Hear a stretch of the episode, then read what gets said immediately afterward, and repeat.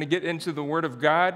I've got the shortest outline that I've ever brought to the pulpit here at Return. You know what that means? Absolutely nothing. no, I'm going to try to be brief this morning, but I, I want to speak. We, we're, we're continuing on this theme of the unbroken line.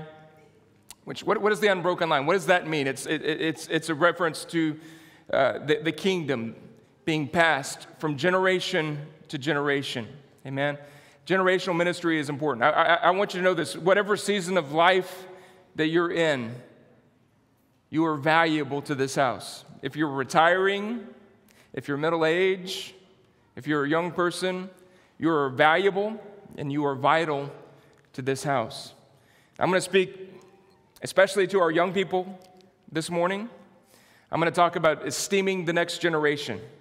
Esteeming the next generation. You know, that if, if uh, you, you want to reach people, you, you will never reach them if, if you don't value them. You, you'll never be effective at ministering to someone if you don't value them. If, if they don't know that you care, I think it was John Maxwell, he said that people don't, know, don't care how much you know until they know how much you care. That's a, that's a reality. You're, you're never going to influence someone that you don't respect that you don't esteem, that you don't value. I want our young people to know this morning we esteem you, we value you, we respect you, we see you as significant. You're important, you are vital to the health and the life of this, this congregation, this body, this, this fellowship. We love you guys. When we look at the millennials, and millennials are basically those who are college students and older. And then this, this last generation, they've, they've called them uh, Generation Z or the terminal generation. And sociologists and, and just people in general tend to have a lot of negative things to say about this generation. They think about them as lazy, entitled, unmotivated, self centered. When you hear people talking about this generation, that's what you hear often. And I don't buy any of it. I don't buy any of it. If they are those things, we have to look in the mirror. It's our own fault. I refuse to accept that about my children. I, I, refuse to accept that for our youth and our young people in this church. Amen? Our, our children are called. Our young people have a purpose. Our young people were designed by God. Our, our, our young people were called for such a time as this. Amen. God's raised our young people up and we're going to speak life. We're going to speak good things. Amen. We're going to prophesy over our children. They may not be doing well, but we're going to, we're going to do CPR and we're going to resuscitate. We're going to speak the word of God to them and we're going to see life come to them and we're going to see them rise up to fulfill the call and the purpose and the plan of God for their lives. Amen. Listen, God is not going to be without a people in any generation. So God's got a remnant for the millennials. Amen. God's got a people amongst Generation Z.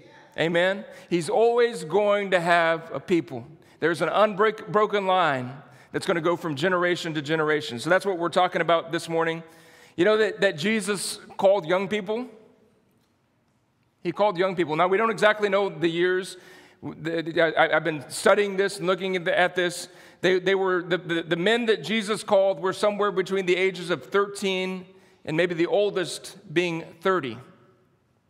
Jesus called young people, and when he, when he died on that cross, was put in the grave, resurrected, and ascended to the right hand of the Father, he left a team of young men that carried the gospel for nearly 60, 70 years after he was gone. Because he called young men and he invested in their lives. We're going to look at a young man today named Timothy. Paul invested in this young man, Timothy, and he was indeed that a young man. We're going to see exactly how young he was. We're going to talk a lot about his age here in just a second and find out how young he was. But Paul invested in this young man, Timothy. And so let, us let's, let's look at this. 1 Timothy chapter 4, beginning in verse 12. He says, Don't let anyone think less of you because you are young. King James says, Don't let anyone despise your youth. How many young people do we have this morning? Come on, I can't hear you. How many young people do we have in the building this morning? Come on, young people are supposed to be full of life and rowdy. How many young people do we have here this morning? Don't let anybody look down upon you because you are young or think less of you or despise your youth. He writes to this young man, he says, Be an example to all the believers in what you say and in the way that you live, in your love, your faith, and your purity. Young people, you're not too young to be an example. Amen? So you're not too young to be an example. Until I get there, focus on reading the scriptures to the church, encouraging the believers, and teaching them. Do not neglect the spiritual gift you received through the prophecy spoken over you, like what happened here. And the word used here is actually by the presbytery or the elders of the church when they laid their hands on you. Give your complete attention to, the, to those matters, to these matters. Throw yourself into your tasks so that everyone will see your progress. There's a word to young people. Throw yourself into it. Give yourself, whatever God has called you to do, whatever you are involved in. If, it, if, if it's academics, throw yourself into it. If, if, if it's academics, throw yourself into it. The study of God's word, ministry, throw yourselves into it. We are going to gear our young people for ministry. You're going to begin to see young people, teenagers, greeting at the front door. You're going to be see, begin to see, I know we already have young people served up to serve as a part of our VBS team. We're going to see them in the media booth. You're going to see them on the worship team. Hopefully, soon you'll get to hear some of them preaching the Word of God, teaching the Word of God. We're going to equip them to teach and preach the Word of God. Amen. We're going to see our young people equipped and called into ministry. Amen. And, and let, let me just say this we're not going to do it foolishly. We're not going to allow anybody to hurt themselves. We're not going to allow people to get up here and say things that aren't in line with the Word of God. They're going to be trained, they're going to be ready, they're going to be equipped.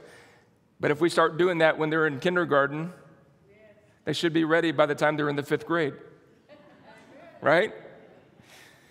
So, exactly how young was this, this man, Timothy? There's a, an apocryphal book, it's called The Acts of Timothy.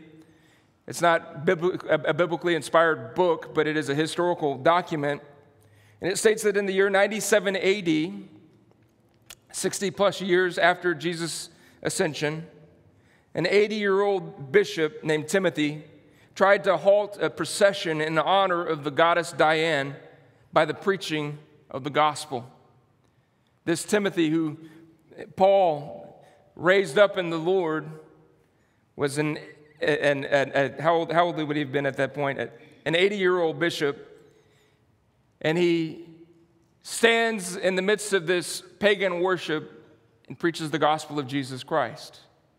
And the result of that is these angry pagans beat him, drug him through the streets, and stoned him to death. That's how Timothy, who this epistle was written to, died, died according to history. So the fact that he is 80 years old in, in, in 97 AD would make him a teenager at the time of Jesus' death, burial, and resurrection. He was a teenager. One historical document said that, uh, that, that, Timothy was about 16 years old when he and his mother converted to Christianity. His, his family were, they were devout Jews. His, and we're going to read it in just a minute, a passage that talks about the faith of his grandmother, his mother. They were Jewish. But when Timothy was about 16 years old, he and his mother put their faith in Jesus.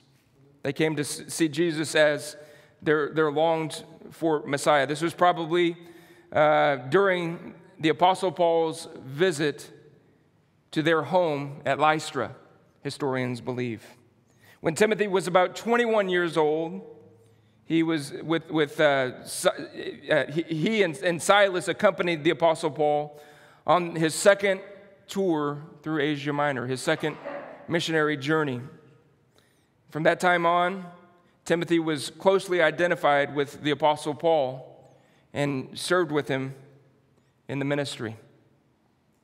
It's believed that in his early 30s, Paul left Timothy at Ephesus, and this is where he received these two epistles, 1st and 2nd Timothy, while he was pastoring. He was an elder in Ephesus, and this is when he would have received these letters. So we just read the text out of 1 Timothy.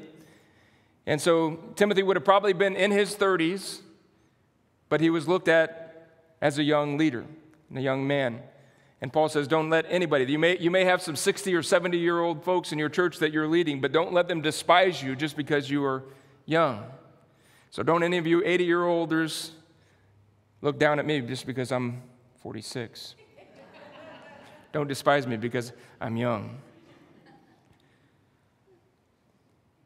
So Paul had an extreme fondness for this young, young man, Timothy. I want to read a couple of passages of scripture. First Corinthians chapter 4, verses 14 through 19. Paul, writing to the church at Corinth, he's, he's, he's been taking them to task. And he's, he starts in this verse saying, I, I'm not writing these things to shame you, but to warn you as my beloved children. It's Paul speaking as a father, and he says, For even if you had 10,000 others to teach you about Christ, you only have one spiritual father. For I became your father in Christ Jesus when I preached the good news to you. And so I urge you to imitate me. And I, I, I want to just pause right here and, and, and say this again. We adults, we, we need to be living our lives in a way that are worth following. We need to live our lives in a way that is worth following. Amen? Amen? Whether you like it or not, you've got somebody following you. Whether you like it or not, you've got somebody that's looking at your example. Your children, your, your young children, your, your grandchildren. Maybe you don't have kids. There are, there are kids in this church that are watching your actions we need to live lives that are worthy of following. Paul said, I urge you to imitate me. We, we all ought to be confident enough in our walk with Jesus that we can utter those same words. A lot of times we don't feel worthy to say that. But we ought to be confident enough in our walk with Jesus that we are bold enough to say, Come and follow me as I follow Jesus. Not that we're perfect, we don't say that arrogantly. But with humility, we ought to be able to say it to folks, Come and follow me as I follow Christ. He goes on, he says, That's why I have sent Timothy, my beloved and faithful child in the Lord. He will remind you of how, how I follow Christ Jesus, just as I teach uh, in all the churches wherever I go. Some of you have become arrogant, thinking I will not visit you again. And, and I, I just wonder if Paul's not saying, seeing, seeing that these church folks just kind of don't think that Timothy is quite worthy of following because he's young. And so they've gotten lifted up. But Paul says, I will come, and soon, if the Lord lets me, and I'll find out whether those, these arrogant people just give pretentious speeches or whether they really have God's power. So, oh, those of us that are older, we need to stay humble. Amen? Amen? We need to stay humble. 2 Timothy chapter 1, verses 2 through 8. I want to read these. I'm looking at Paul's fondness for Timothy. He says, I'm writing to you, Timothy, my dear son. It's a term of endearment. My dear son. May God the Father and Christ Jesus our Lord give you grace mercy, and peace. Listen to what he says about Timothy here. He says, Timothy, I thank God for you. The God I serve with a clear conscience, just as my ancestors did. Night and day, I constantly remember you in my prayers. I long to see you again. For I remember your tears as we parted. Look, look at the bond between these two men, father and son, spiritually. He says, I, I remember your tears as we departed, and I will be filled with joy when we are together again. I remember your genuine faith. And here, right here, this, this next few uh, phrases, we've got the unbroken line. It says, For you share the faith that was first that, that first filled your grandmother Lois and your mother Eunice. And I know that that same faith continues strong in you. There's an unbroken line right there. Timothy's grandmother Lois, who walked in the faith and raised her daughter Eunice to walk in the faith, and her grandson Timothy grows to walk in the faith. That's what it ought to look like, folks. That's God's intent for our families. That our children would grow in, in our faith. Amen. That they would have the same faith that we have. This is why I remind you to fan into flames the spiritual gift God gave you when I laid hands on you. Here again, the presbytery, laying hands on uh, Paul, laying hands on Timothy. For God has not given us the spirit of fear or timidity, but of power, love, and self discipline. So never be ashamed to tell others about our Lord. And don't be ashamed of me either, even though I'm a prisoner for him. And when the strength God when the strength God gives you, with the strength God gives you, be ready to suffer with me for the sake of the good news. So we, we see in this passage Timothy's love for his spiritual sons. I was strolling through Facebook this last week. I came across a picture of, of uh, three, three young men Stephen Tyler Flora, uh, Derek Hammonds, and DJ Ritchie. These young men helped me when we were pastoring in Texas. We, we, we, we had church, I don't know if you knew this, but we had church in a bowling alley for two years. And every Sunday, I'd pull up with a pickup truck with all of our equipment, and they would help me load it off, set it up. They'd play on the worship team. They'd stick around after everybody else left, help me load the equipment back in the truck. They did that week after week, over two years. They did that. We did outreaches. They helped me remodel buildings. I looked back at these young men with fondness. Derek is serving in his, uh, uh, sorry, DJ is serving in his father in law's church in Houston today. Stephen is working with youth and uh, working as a worship leader at a church in New Braunfels, Texas today. Derek changed, while he was in college, he changed his, his, his major. He was going to graduate with a physics degree at 20 years old. He was brilliant. He changed his major. He, he came to us his sophomore year and decided, because the gospel impacted his life so much, he decided he was going to change his major and become a teacher so he'd have his summers off so he'd be able to go on short term missions trips. And he did that for years, he and his wife, Catherine. And today, uh, actually, Derek has a really cool job. He is the, the flight commander for the International Space uh, Station. He, overnight, he does the night shift. He controls the International Space Station. He, he lives in Houston and works at NASA. But I looked at those young men, and my heart about leapt out of my chest with pride. Those are spiritual sons. And it just filled my heart with joy to see them strong. They're flourishing. They're continuing. That is the most fulfilling, I'll tell you, the, probably the, the emptiest feeling that I've ever had. Standing on the biggest platform that I ever have stood on, preaching to 5,000 people, walking back to the back after the service, and death came over me emptiness, worthlessness. Is this all there is to this thing? Preaching doesn't really fulfill you, but discipleship does. Building people will fulfill you. Amen. Raising sons to maturity, that fulfills you. That is life giving. That's what it's all about. I love young people. I love young people. I understand I have responsibility as a leader, as a, as a um, a, pastor of this church. I have leader, leadership obligations and responsibilities. But one thing I will do, I will commit to do, is I, I will always spend time around young men. I will always make investment into young men. They are worth it. Amen. I, I, I, thank you.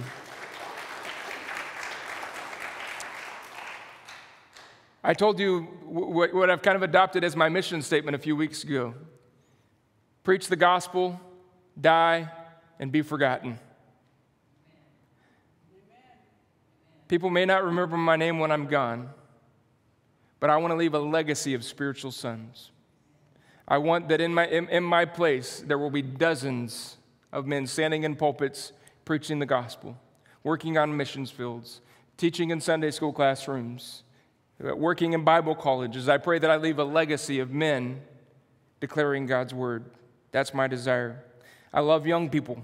It's my commitment to invest in them. It's my commitment to see them equipped, to see them called, equipped, and empowered. We don't empower our young people often enough, but we need to empower them to do the work of the Lord. We need to put trust and confidence. They're going to fall. You know what? Somebody put me on a platform, and I'm sure I, I messed it up.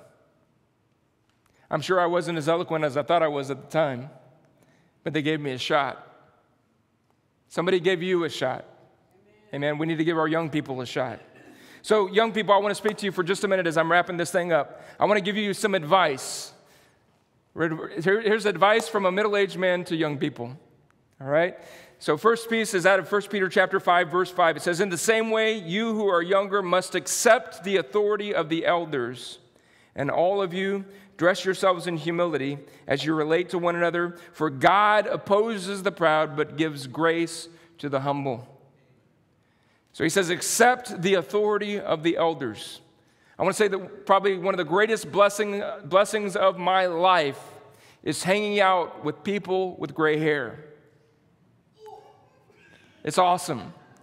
I value old folks, I esteem them. One of, one of my pastors, a mentor, his name was Rick Gonzalez. He said this He said, Every time an old person dies, it's like a library burning down. Let me tell you something, young people. Us old folks know some things that you don't know. There are some lessons that we have learned, and if you'll listen to us, if you'll hear our stories, if you'll hear the lessons that we have learned, you can avoid a lot of pain in life. That's the value of a mentor. There are two ways to learn you either make mistakes or you learn from somebody else's mistakes. And the value of a mentor is you can learn from their mistakes and you don't have to repeat them. You can avoid falling down on your face a hundred times. If you walk in relationship with people who have been there and done it. If you want to start a business, find somebody who has successfully started a business and let them mentor you. If you're called to the ministry, find yourself a, a preacher with some salt and pepper in his beard and let them mentor you somebody who has had success, and let them pour into you. It will save you years of pain. I'll tell you something about Chad Hayes. He's done everything wrong at least once. I've learned a lot of lessons. Amen. I've got some things to share. Young people, older folks have something to share. Some of the, the greatest blessings in my life are the relationships that I've had with Van Gill and David Cook and Steve Fender. And I, go, I could go down a whole long list. Every time I get around older ministers, I shut up. Most young, young ministers rattle off how awesome they are. I've learned just to shut up and listen to those, those older guys and how much they have done. I was on a, uh, uh, back in a green room on a television set, Christian television. We were getting ready to go on, and there were these preachers back there. I sat on the couch with my mouth shut and I listened to them. And when I got a chance to say something, I asked questions. I've still got the Bible that I took to that, that, that show, that program, and I've got the notes that I took from those older senior leaders. I want to learn from those men. I'm, I, am blessed to, to, be able to hang out with Pastor Bill. Uh, he's got acumen, knowledge, wisdom, understanding, things that I can glean. It's a blessing to me. Amen?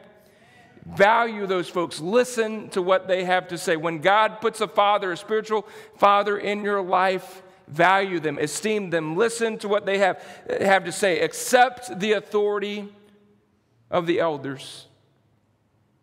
It will transform your life. It will empower you. I know you think you know it all. I did too. That's one thing you're going to learn as you go. The older you get, the more you realize you don't know. Right? I've learned a lot, but there's still a lot I don't know. And when we're young, we don't know it all. We need men who can help us. We do. We need men who can pour into our lives, shape us, and help us to avoid a lot of the mistakes. It'll save us. So draw close to the older generation. That's the first piece of advice. Second piece of advice is out of 2 Timothy chapter 2 verse 15. 2 Timothy chapter 2 verse 15. Work hard. King James says studied. Work hard so you can present yourself to God and receive his approval. King James says it this way study to show yourself a workman that needs not to be ashamed. Says, Be a good worker, one who does not need to be ashamed and who correctly explains the word of truth. Here's my second piece of advice to young people eat this book, study this book, consume it. As the, the, when, when I walked to my pastor's office one night and told them that, that I felt that God had called me into ministry, he said, You've got to prove it. I can't prove it for you. You've got to prove it. He said, Make your calling and election sure. You're the only one that can do that. I can't get you there. You're going to have to dig in and do the work. You're going to have to prove it. If God's called you, you've got to prove it. I can't do it for you. He gave me two pieces of advice. You know what the first piece of advice was? Be careful who you date. One of the greatest pieces of advice I have ever received in my life because of this lady that's sitting right here. She's a blessing to me. We have a unity in our, in our, in our ministry, in our walk, that a lot of preachers don't have. My pastor said that some of the greatest ministers of the gospel that he knew had wives that would not walk with them, and because of that, their ministries were hindered. He said, Don't even take a woman to coffee if she doesn't have a prayer life. She's not a woman of the word. If she's not someone that has a ministry, don't take her on a date. Some of the best advice that I got. But the second piece of advice, my pastor told me to get into the Word of God. Dig into the Word of God. He said, You cannot stand in a pulpit and claim to be authority of God's Word if you haven't even read it. Amen. So there are preachers that are faking it, they haven't even read the entire Bible. Read this word. First thing I do when I wake up in the morning, Bible. Last thing I do, Bible. Got it right there on my phone. I can flip open the, the scriptures, read them, plug my phone in, and go to sleep. Read this book, consume it. This book has the power to bless your life in every single way. If you'll become a person of the word, your marriage will be blessed. Your relationships will be blessed. Your business will be blessed. Your vocation will be blessed. Your ministry, if God calls you, will be blessed. Everything that you do, your studies will be blessed if you'll learn the word of God. Maybe you don't understand all of it. Maybe you don't comprehend. I'll be truthful. I've been a student of God's word for 20 plus years. I don't understand all of it. But I dig into it and I glean and I learn and I grow every single day. It's been a blessing to my life. Young people, you're not too young to comprehend this. You guys are brilliant. You young people are brilliant. You can understand the, the word of, uh, of God. Don't let the enemy lie to you and tell you that you're too young and you, you can't comprehend it, you can't grasp it. It's a lie. It's a lie. Get into the word of God. Now, the last thing that I want to show you is this it's, it's a picture of fruitfulness for generations. It's the unbroken line. Fruitfulness for generations. Genesis chapter 26. Genesis chapter 26. And I just want to say this while you're, you're going there that we as a church are going to do everything that we can to get the Word of God to young people. We're going to develop catechisms for our youngsters, and they will hopefully go through that all the way through high school. If you put your child into this uh, student ministries at Return Church, I'm, I'm going to make this promise to you. They are going to come away biblically literate. That's my commitment. We don't have all the programs in place right now. I don't even know how it all works yet. But that's my commitment. We're going to build it, and we're going to train our young people. Our kids shouldn't graduate high school and not know the books of the Bible. They should, should know the gifts of the Spirit. They should know all of the major characters in the Bible. They should have Scripture memorized, committed to their heart. Amen? Amen. Kids go through church and, and, and, and go off to the university and they're biblically illiterate and they, they're sent for the slaughter to these liberally, secularly minded professors who immediately, as soon as they walk on the campus, begin to attack their faith. We've got to ground our children in the Word of God. So here's a picture of fruitfulness for generations. Genesis chapter 26, beginning in verse 23, says, uh, for, for, for, From there Isaac moved to Beersheba, where the Lord appeared to him on the night of his arrival. And he says, I am the God of your father, Abraham. He says, Don't be afraid, for I am with you and will bless you. I will multiply your descendants. See, there's the unbroken line right there. I am the God of your father, and I'm, I'm coming here to bless you, and I'm going to multiply your descendants. Tell me that God isn't into blessing our generations. Tell me that God doesn't care about your household. Tell me that God doesn't care about your children and your grandchildren. That's the unbroken line, folks. It says they're going to become a great nation. I will do this because of my promise to Abraham, my servant. Now, check this next verse out. Here's, there, there are three things in this verse that we all need to do. It says Isaac built an altar there. He worshiped God, he worshiped the Lord. He set up his camp at that place, and his servants dug another well. These patriarchs in the Bible, they did these three things almost everywhere that they went. First thing that they did, first thing they did, first thing that we need to emphasize that the first thing that they did, they built an altar and they worshiped the Lord. If you were, if you were living in the land back in the days of Abraham and Isaac, you would have been traveling through the countryside to find an altar. Oh, Abraham's been here. Everywhere they went, they built an altar. Second, they set up camp. And third, they dug wells because they had flocks that they had to water. They built altars, they set up camp, and they dug wells.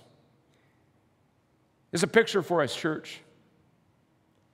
This is, what, this is how we need to live our lives. And this is how we need to help young people to learn to live their lives. We need to help young people, number one, have a walk with Jesus. That's building altars.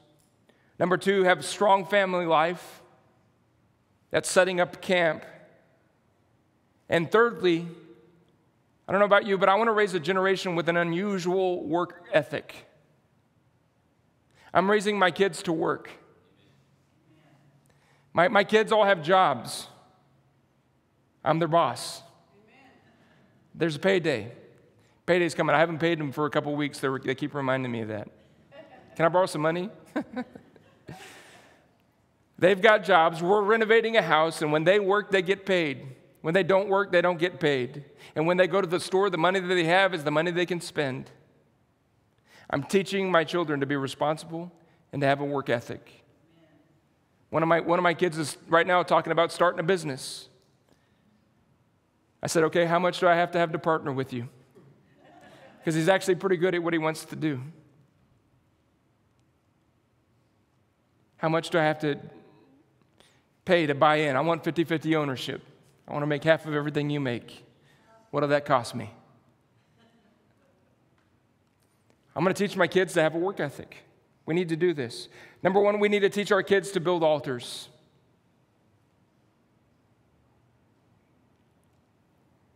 This is my priority. The number one thing I want for my kids is for them to get to an altar. Number one. Period. I can live, if they bring C's home on their report card, I can live with that. If they miss the game winning shot, I can live with that. If they make some poor decisions in life, I can live with it. I can coach them through it, I can, I can walk with them. But the number one priority for me, for my kids, I want to get them to an altar. Amen. Amen. I came down to an altar at nine years old. You know what happened? God filled me with the Spirit. All through my teenage years, my entire junior high and high school career, I ran away from God. But you know, there was a constant tug on my heart because I had an encounter with God Amen. as a nine year old child. I met God at an altar and I couldn't get away from it. I'd be drunk out of my mind. And my, I would somehow drift back to that moment, that encounter that I had with God. And I would begin to weep. I would begin to sorrow, long to come back to God, long for repentance. And ultimately, that was what brought me back. The touch of God on my life. We've got to get our kids to an altar. Build altars in your home. Have prayer meetings in your home. It's hard, there's resistance. We, we try, we set out to, to have a daily prayer meeting, and we get uh, work, remodeling, errands, all these things, basketball, all these things, uh, attacking our prayer life. Keep working towards it. Keep striving to build altars, build altars, set up camp. Let me encourage you to build a strong home life for your family. Don't send your kids off with somebody all the time. Don't entrust them to babysitters. Don't entrust them to the neighborhood kids. You need to have a home life. Be home and be present. It's hard, it's difficult. Listen, if anybody knows about it, it's me. Come try to work a work schedule of a pastor and then remodel your house in the evenings. It's hard, it's difficult, but we do we, we, we try to set things on our calendar. We try to take trips with them. We try to take them to, to bowl or, or to play games or do something with our kids. We try to get them around the table as much as we can. And it's hard. I understand the assault of busyness that's on our lives, but we've got to keep making an effort. In spite of all that stuff that's coming at us, if we'll just make an effort, you'll, you'll, you'll triumph and you'll prevail. Make an effort to build a strong home life for your family. And, and lastly, dig wells. Dig wells. That, that speaks of uh, vocation.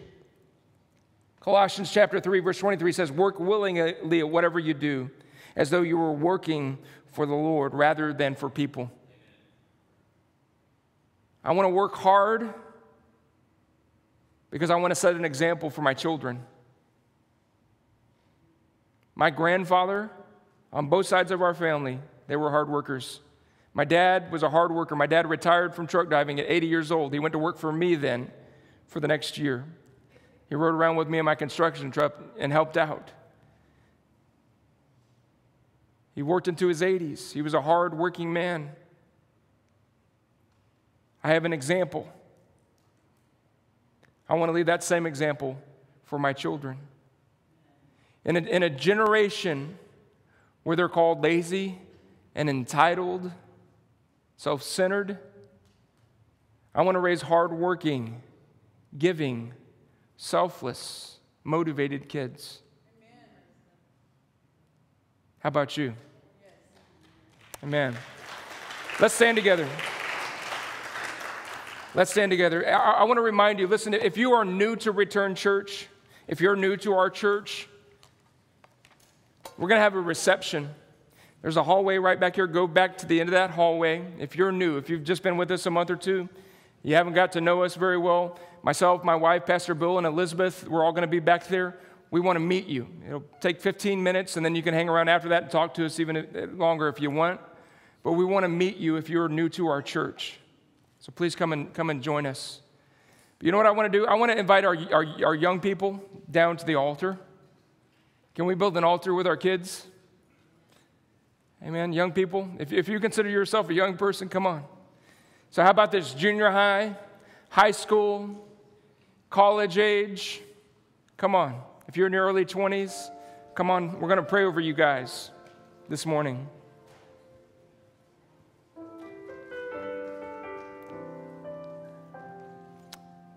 Amen. Awesome, awesome looking group of young people.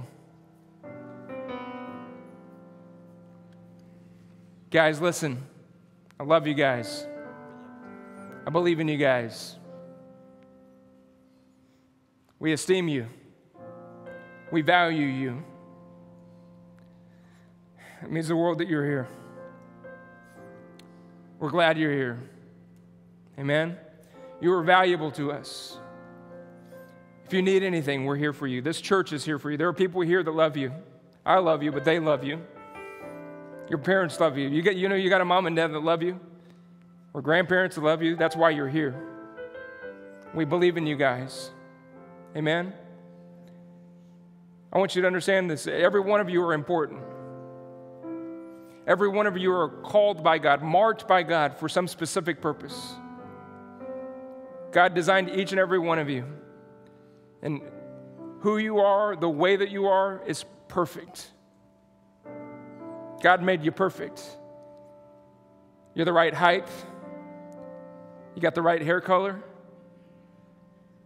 the right eyes. God made you the way you are, and you are beautiful, and you are valuable to Him. You know what? I want you guys to be fulfilled in life. Number one, I want y'all to walk with Jesus, grow closer every day. Joe, Amanda, Sarah, in fact, Jessica and Shannon, y'all come stand behind these guys. If you've got a child here, I want you to come stand behind them. Just make a line around these young people. We're going to pray over these guys.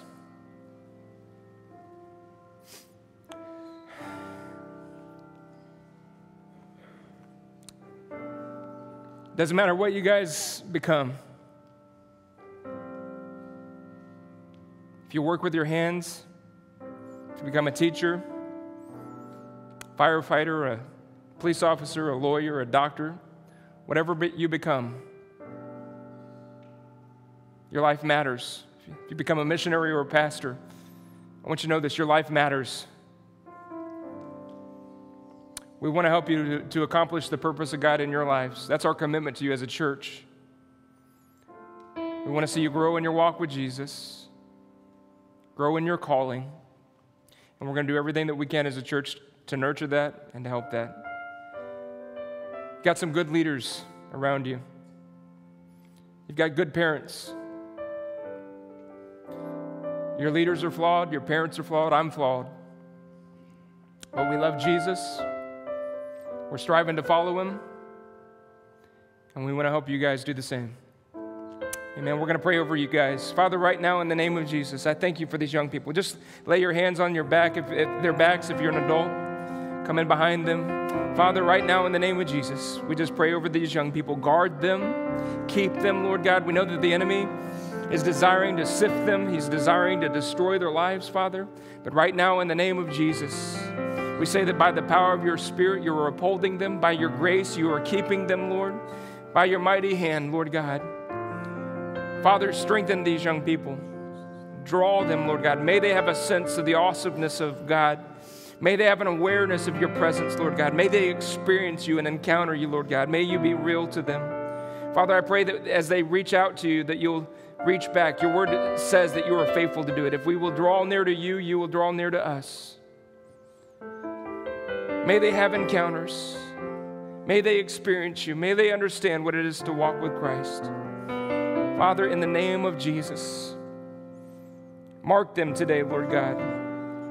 Let them have an awesome awareness of your presence.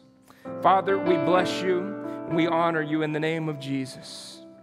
Amen and amen. Amen. Listen, you know what I want to do? I want to worship. Can we worship for just a minute?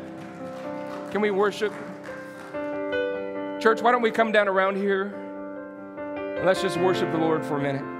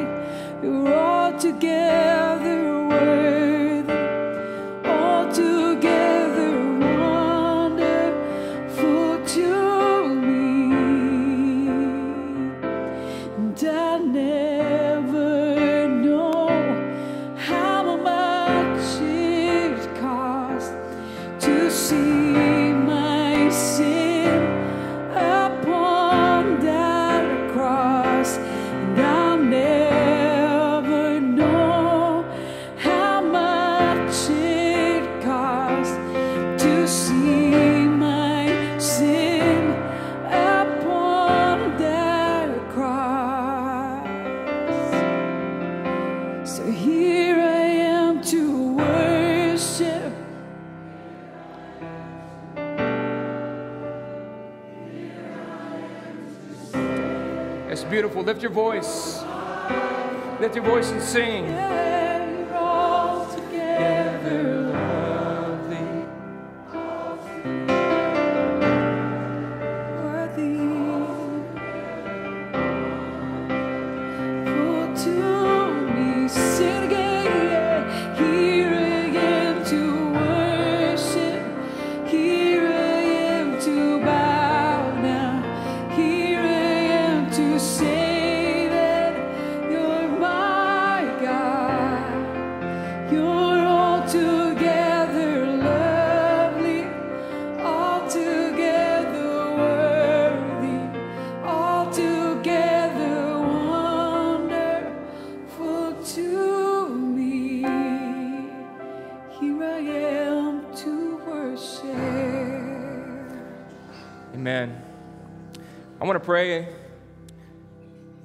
Ask Steve to come and dismiss us.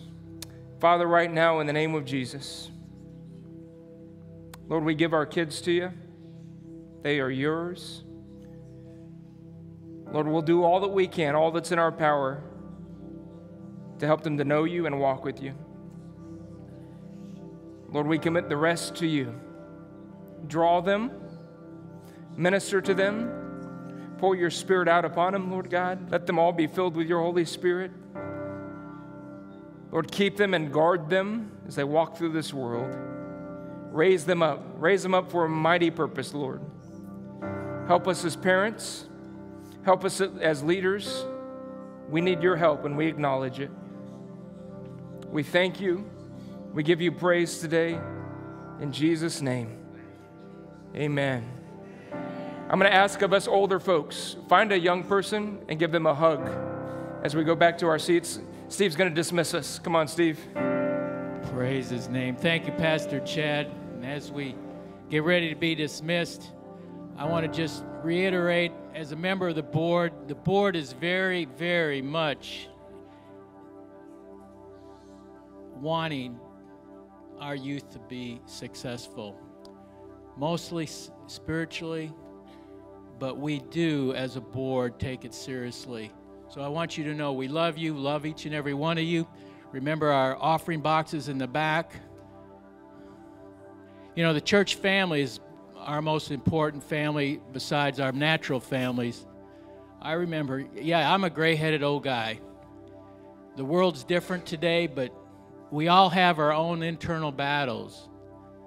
And I remember as a teenager, 50, yeah, way long time ago, I think we had cars. But what I want to encourage you is we still struggled about who we were. And I'll never forget my church family and what it meant to me. It's important. It Doesn't matter how old you are, how young you are, we're important to each other. Let's be dismissed. Heavenly Father, you for who you are. Thank you for loving us as we are, no matter where we are. And Lord, I ask that you touch each and every one here today. Show your love of God, your love, your love to each and every young person, middle aged person, or old guys like me. I feel it every day, and I don't want to leave it.